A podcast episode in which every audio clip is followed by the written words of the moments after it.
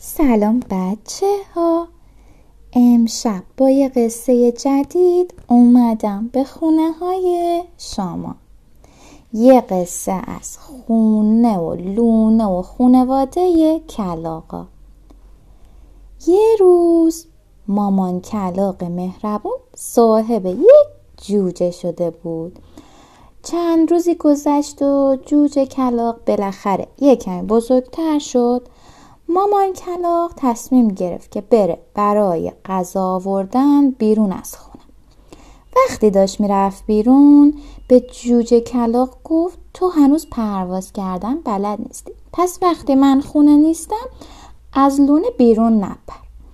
و بعدشم پرواز کرد و رفت. هنوز یه مدت کوتاه. از رفتن مامان کلاق نگذشته بود که جوجه کلاق بازیگوش با خودش فکر کرد حالا بتونم شاید پرواز کنم. برای همین از خونه رفت بیرون و سعی کرد پرواز کنه. ولی نتونست که نتونست خوب بالو پر بزنه و روی بوته های پایین درخت افتاد.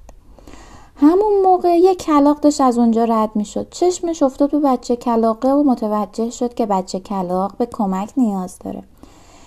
رفت تا بقیه رو خبر کنه و از اونا هم کمک بخواد.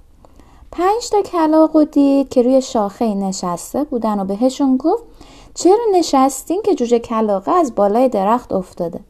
کلاق هم رفتن تا بقیه رو خبر کنن. به کلاق دهمی که رسید گفت جوجه کلاقه از درخت افتاده و فکر کنم نوکش شکسته. همینجوری همینجوری کلاقه رفتن تا به همدیگه خبر بدن. کلاق بیستمی گفت کمک کنید که جوجه کلاقه از درخت افتاده و نوک و بالش شکسته.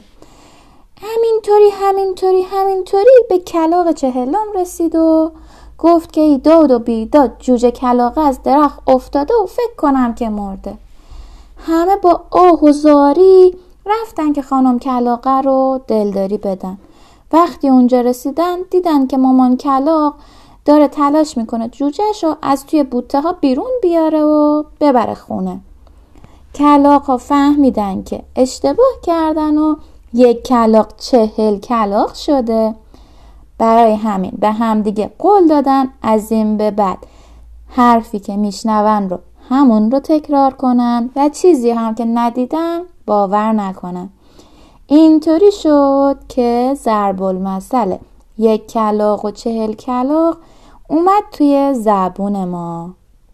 پس مراقب باشین وقتی چیزی رو میشنوین همون رو تکرار کنین. پس تا قصه بعد مراقب یک کلاق و چهل کلاق ها باشید. شب بخیر.